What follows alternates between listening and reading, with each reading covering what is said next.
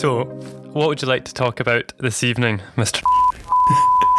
We were discussing last time about electric cars, and you've sent me something about uh, Mr. Money Mustache and his love of electric cars. Do you want to talk on that for two minutes?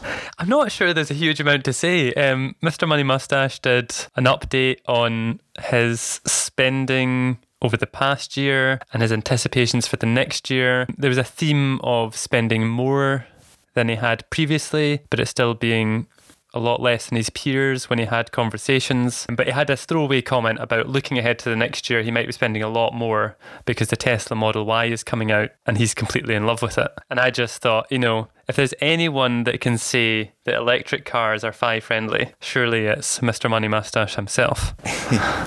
so when people ask the question, is that fi, then we can say clearly.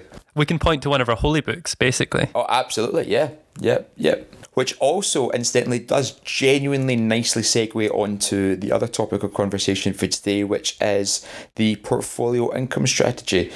Again, we're popping back to a blog by Uncommon Dream. Uh, who's the author? Give us a second. We'll edit this out. Don't worry about it. Um, who is the author? Why can I not find that? So, we're going back to a blog uh, by Michael at Uncommon Dream about the seven ways to escape the rat race. And, and way number two is the portfolio income strategy. Now, in my opinion, this is the bread and butter core central idea of FI. This is Mr. Money Mustache in a couple of paragraphs. This is exactly what the die-hard fanatics talk about when they talk about Fi. Would you agree with that? Like last week, I've tried to summarize my comments into one big summary at the top.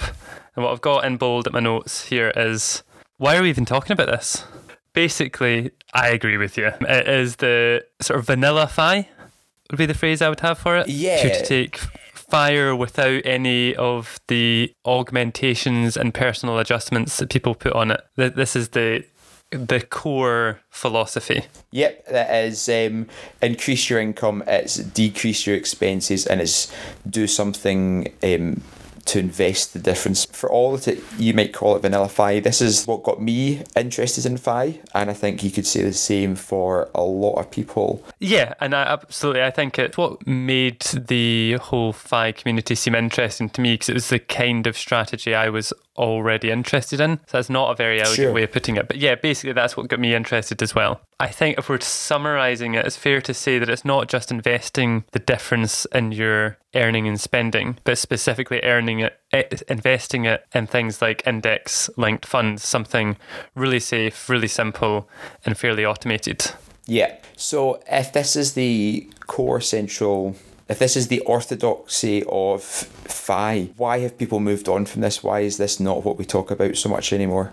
I I think to some extent it is because people are always making it more personal for themselves. There's a cynic in me that wants to say it's just because people need something else to talk about. It is actually remarkably simple. There's only so many ways you can describe what is a very straightforward and efficient investment strategy. And so it's all the exceptions and the adjustments and the way that works slightly better for you that makes for interesting chatter.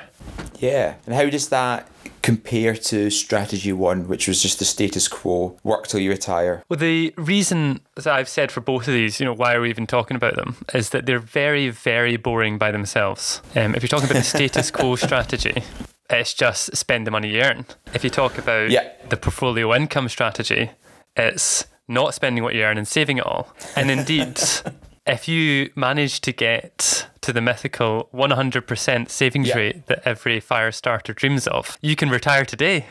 Right, so explain that to me because that when I first heard the 100% savings rate idea, it made my head hurt a little bit. Talk me through it. Let, let, let me get a little uh, table up somewhere. So we'll go with the classic Mr. Money Mustache himself table of the shockingly simple math behind early retirement. If there was such a thing as a holy book of Fi, this would be the first page of every single chapter. This would be written all the way throughout. And he's laid it all out. You've got your savings rate of 5%, 66 years until retirement, 10%, Oof. 51 years, 15%, 43 years. So now we're getting into the sensible numbers. Once you get to 50%, I think we're talking really, really starting to get hardcore fi. Yeah. Is that fair? Yeah, yeah. 17%. But of course, it, it's a is it a logarithm? I always feel like I should understand logarithms, but I don't. It Oh, I- I- starts I- to kind of tail off there. 70%, you got eight and a half years. 90% is under three years. When you get to 100% savings rate, it's zero years to retirement because as soon as you save anything, your expenses are zero. You've covered your expenses for life. Yeah, but how does a 100% savings rate even make sense? What are we talking about there? I, d- I mean, I don't think it actually makes any sense. It's entirely a joke. What about the person who's essentially reached FI, whose expenses are all covered by their portfolio and they're just not yet left the workforce, so their full income is superfluous? Are they not saving 100%? This that's more about how much you've saved rather than your savings rate because your savings rate is your total income from all sources minus what you spend. Of course, you're right.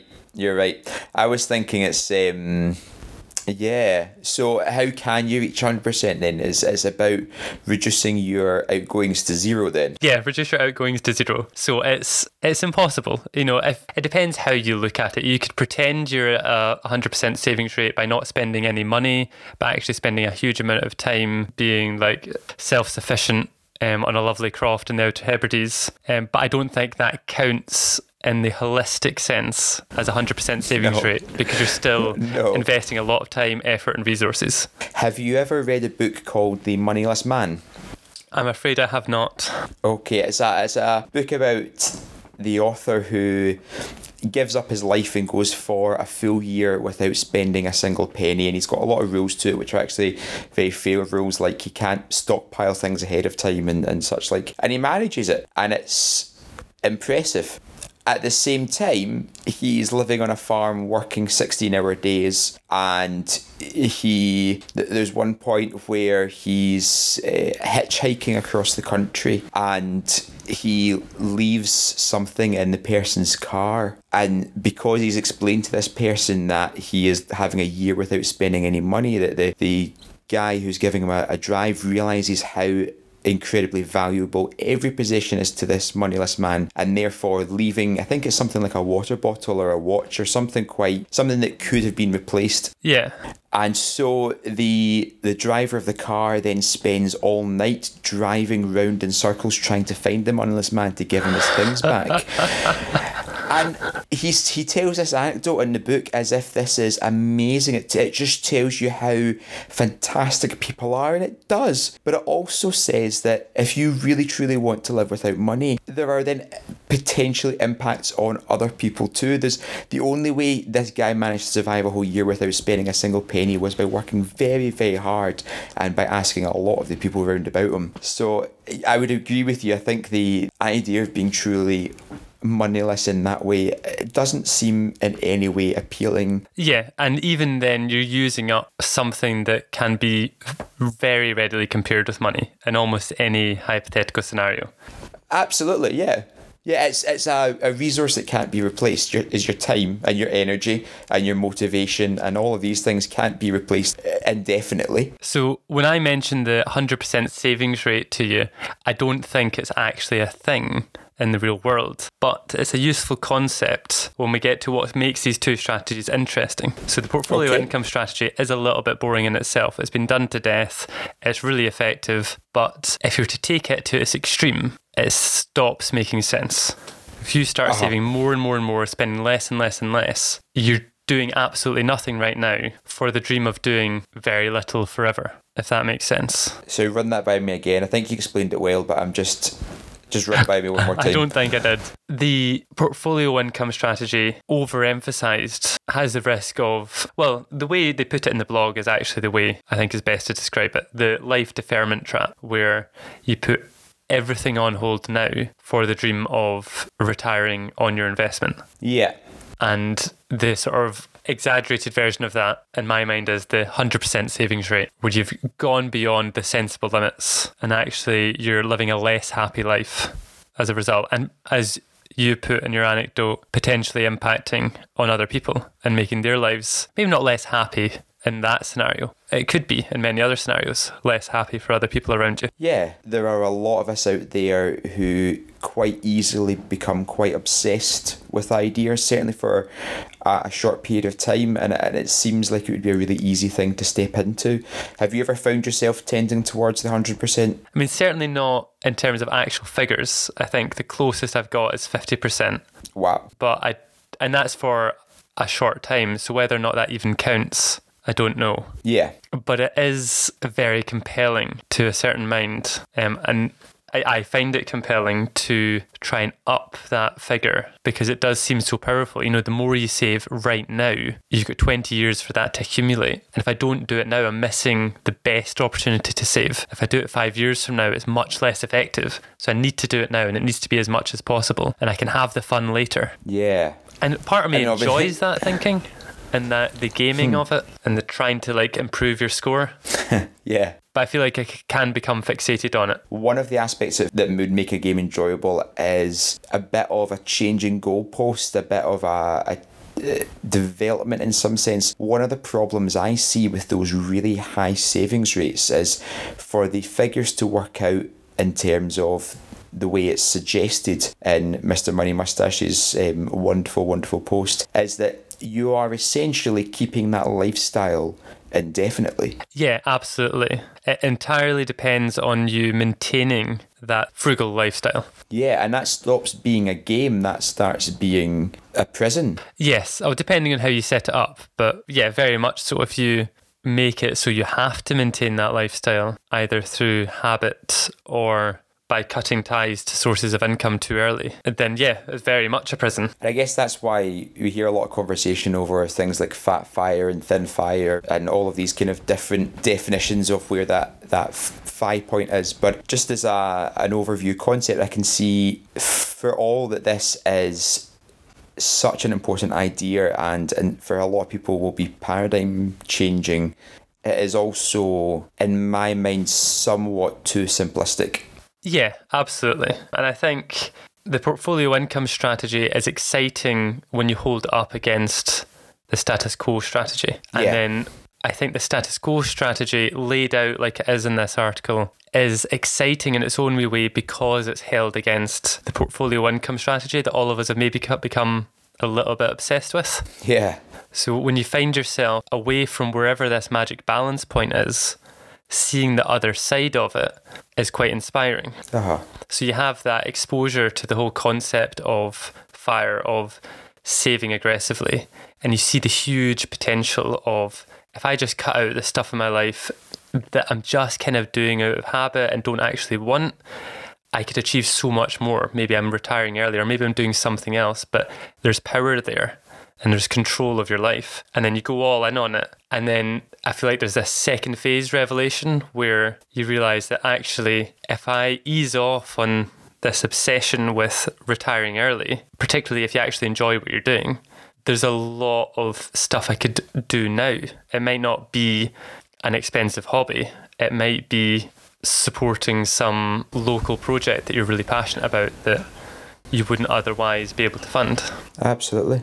I like uh, one of the things you touched on there is the idea that it's through that control, through that discipline that you then can build in that that flexibility, that freedom. That really resonates with me. How so? Do you know the quote "discipline equals freedom"? I don't, but that sounds like a good okay. quote. Yeah, so there's a an ex Marine American guy uh, called Jocko Willink who has written one of the best management books, in my opinion, that has ever been written. And it, there's something strange that shouldn't be strange about it, and that he's this absolutely humongous, physically intimidating guy. And uh, the book he's written is just exceptional and there's something in me that just has that prejudice of the most physically impressive humans out there shouldn't also be able to come up with good ideas. Well, we should talk but about anyway, astronauts another time. Well, well, of course, um, but those those guys are just something else. Yeah. Um, so yes, this is author Jocko Willink. Now I believe it's actually a, a refinement of a much much earlier quote that I'm trying to rack my brain to find the original, and I can't remember where it's from. But um, his recurring theme is that discipline equals freedom. That if you have the discipline to show up to work every day, you can build yourself the position and the power to then determine what work you do and how you do it. For example, if you have the discipline to go out and exercise every day, you then end up with having the freedom of having a physically healthy body. And I, I just really like it. I think it's an absolutely fantastic idea. One of the criticisms of the portfolio strategy is that you are depriving yourself, or you might be depriving yourself. And of course, we've just spoken about those real extreme circumstances, and I think it's possible to deprive yourself very easily, I would imagine. But I also think actually part of the process of getting the freedom that you want is through that process of being disciplined and if you are able to control your spending and control the things that you care less about, it gives you much more freedom to then have money and time for the things you do care about. Yeah. I think the constraining your spending and specifically constraining your spending on the things you don't really in your heart of hearts want the most when you tally up all your priorities. I think that's hard to argue with. What I worry about when it comes to portfolio income strategy is where you constrain your spending on everything you can, or let's say you just hold back on the things you don't really want, and then you divert all of that to index linked funds because that's what you're supposed to do as a, a good chaser of FI. And it, it neglects the possibility that having a big stable portfolio of index funds might not be the highest thing on your priority list when you really hmm. introspect and look at yourself. Yeah. So the, the discipline to decide what you want seems to be the thing that matters and the thing that underpins all of this. Yeah. I have to say, and I've enjoyed talking to you about that. There is obviously a lot that we could touch on about things like the 4% rule or the 3.5% rule or the 6% rule or however you take it. And there's a lot of different things about investing and what index funds and things like that I mean. I would be surprised if anyone has got this far in the conversation and they don't already have some sort of idea about these things. Do you feel like we should say more? I feel like we've maybe glossed over what the portfolio income strategy is because we assume everyone understands it. We just kind of went, oh, you save lots of money, you put it in index funds. That, that, that's it. Um, it probably is fair. If anyone's been confused about it, I'd encourage them to send an email to what's my email address, Stuart? It's ian at findingfire.com co.uk. The problem with that is that the Ian spells his name in what I would count to be the correct way, but the way that 99% of the rest of the world does not spell Ian. And this creates a big problem. So Ian is spelled with two I's and A and an N. But not in that or, order. It's I A I N. So it's one I, one A, one I, one N. Not two I's and A and an N. Let's not confuse people, Stuart. I thought they would get it. We've got an exceptional high class of listener. I thought they would be able to work that one out. I mean, I agree with part of what you just said. I, and they're obviously very high quality. Yeah. Um, yes, so that is Ian, spelled I A I N, at findingfire.co.uk. Ian at findingfire.co.uk. So yeah, email. I, have forgotten what we're asking about, but if people have any comments, they can send an email to that. I will definitely read it. I am not 100% sure I'll reply to it, but um, almost certainly we will discuss your email on the podcast unless it's yes extremely interesting. and again, I would just like to remind people that they can, of course, catch Ian by carrier pigeon. That is usually the most reliable way. Well, it depends on the weather, as do many things. But yeah, carrier pigeon will work very well in, in the months of April to July. Carrier pigeon is the best way to get me. And the rest of the year, you're just going to have to just stick your finger in the wind and hope for the best. coming back to the actual subject for a moment, um, we've talked a lot about the two extremes here. You've got, you know, saving all your money blindly and something that you maybe don't care about, and you've got spending all your money blindly on things that you don't necessarily want. Where do you, Stuart, think the balance is there? Uh, how would how do you even begin to describe that? I, I, I find that difficult to say because I don't know. I've not decided where the balance is myself. I think that part of finding that balance is continuing to be flexible with it. I have found in the past that I have become quite frustrated with myself for that balance shifting in my own life and and with reflection that's just because my priorities or my goals or whatever have changed and that has to be um, allowed if we're going to make a good attempt at at doing FI in a way that is fun and enjoyable and sustainable. So I think the first step to finding the balance is to accept that that balance is going to shift over time. Now that I've given you a complete cop out answer, I think it's um, it's hard because you've got to balance the not making life um, significantly more difficult for yourself than it needs to be while also doing enough to make a difference and doing enough to make it fun. Now, talking of our future investments, I think I can hear one of your future investments in the background. Yes, uh huh. It is um, something like uh, an hour, an hour and a half past baby Ren's bedtime but he does oh. not think so. So, oh. He's been a little bit oh. unwell. He's been a little oh. bit upset. You asked me how, where I feel the balance lies. Where do you feel the balance lies between saving everything and spending everything?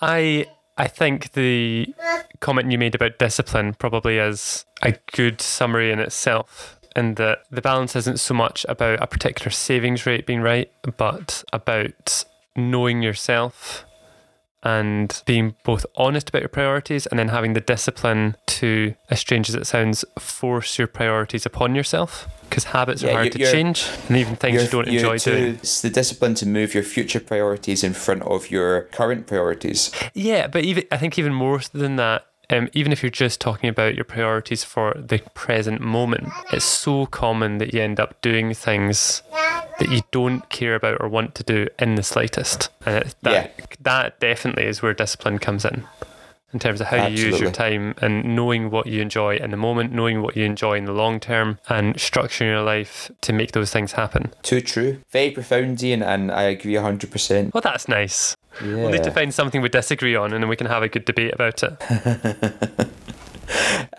um, do you have any suggestions? I don't. Um, maybe next time you can recommend me a good mattress.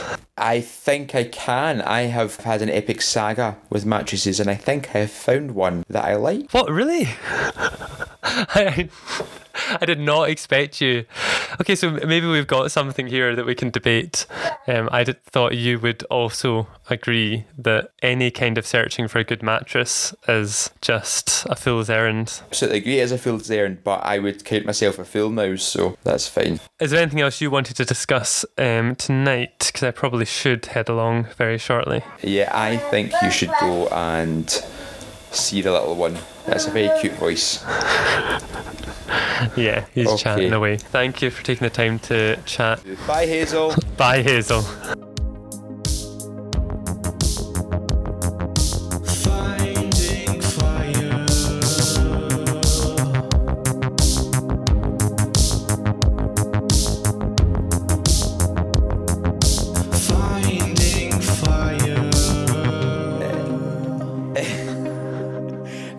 some important questions to ask first. So, first one, if you had a choice between having constantly growing to excessive length body hair that was uncontrollable or an uncontrollable body odor, what would you choose between those two? Instantly, I want to try and debate what exactly you mean by uncontrollable. So, growing at the rate of uh, a few centimeters every hour. Just so you would have to essentially like you you would either be more hairy than a yeti within a day, or you would have to like shave every single day.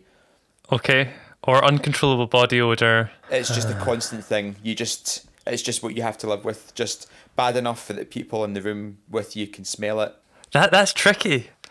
Um, I feel like the hair one more people will be able to deal with, but no one apart f- well apart from people with specific tastes, no one would necessarily be all that comfortable around me. But like most of them would get by. Whereas the body odor, very few people would be able to tolerate me, but there's a lot of people Yeah. that just have no sense of smell. Oh, that's true. So some people would be unaffected. Yes. So it depends whether So you want to have saying- almost completely normal interactions with a small set of people or disturbed interactions with pretty much everyone. I think my answer to that would be different to your answer to that because obviously the second case scenario is a big marked improvement on your normal day to day. So I can see why that would be uh, quite attractive. I, you know, I'm not sure which specific insult you're giving me there. Do you know I had a job um, where I quickly got the nickname the Yeti, Right? and um, my boss on one Friday afternoon, and like it, it wasn't extremely friendly. I'm not going to say it wasn't nice, but it wasn't overtly friendly. But in a moment of what seemed like bizarre friendliness, he said, "So Ian, have you got any plans this weekend?" And he waited just a few seconds for me to get to the point where I just was about to answer to continue for a haircut.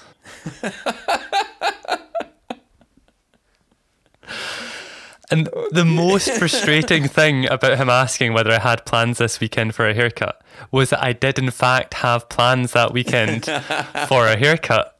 And then I was faced I'm with the choice like, do I get the haircut that I wanted anyway, or not get the haircut just to look like I can't be manipulated by passive aggressive comments?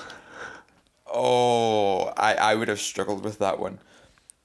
I, I think the answer to that would have been to go in for option C, and that's to get a haircut that you didn't want. so, like, get a mohawk or something like that, you know? Well, um, I think what happened in the one. end was that I didn't get a haircut, but for reasons out with my control. I, I, I- I'm proud of you, and I'm glad you can square that up with your own uh, set of standards there. Standards. That's very generous of you. Thank you.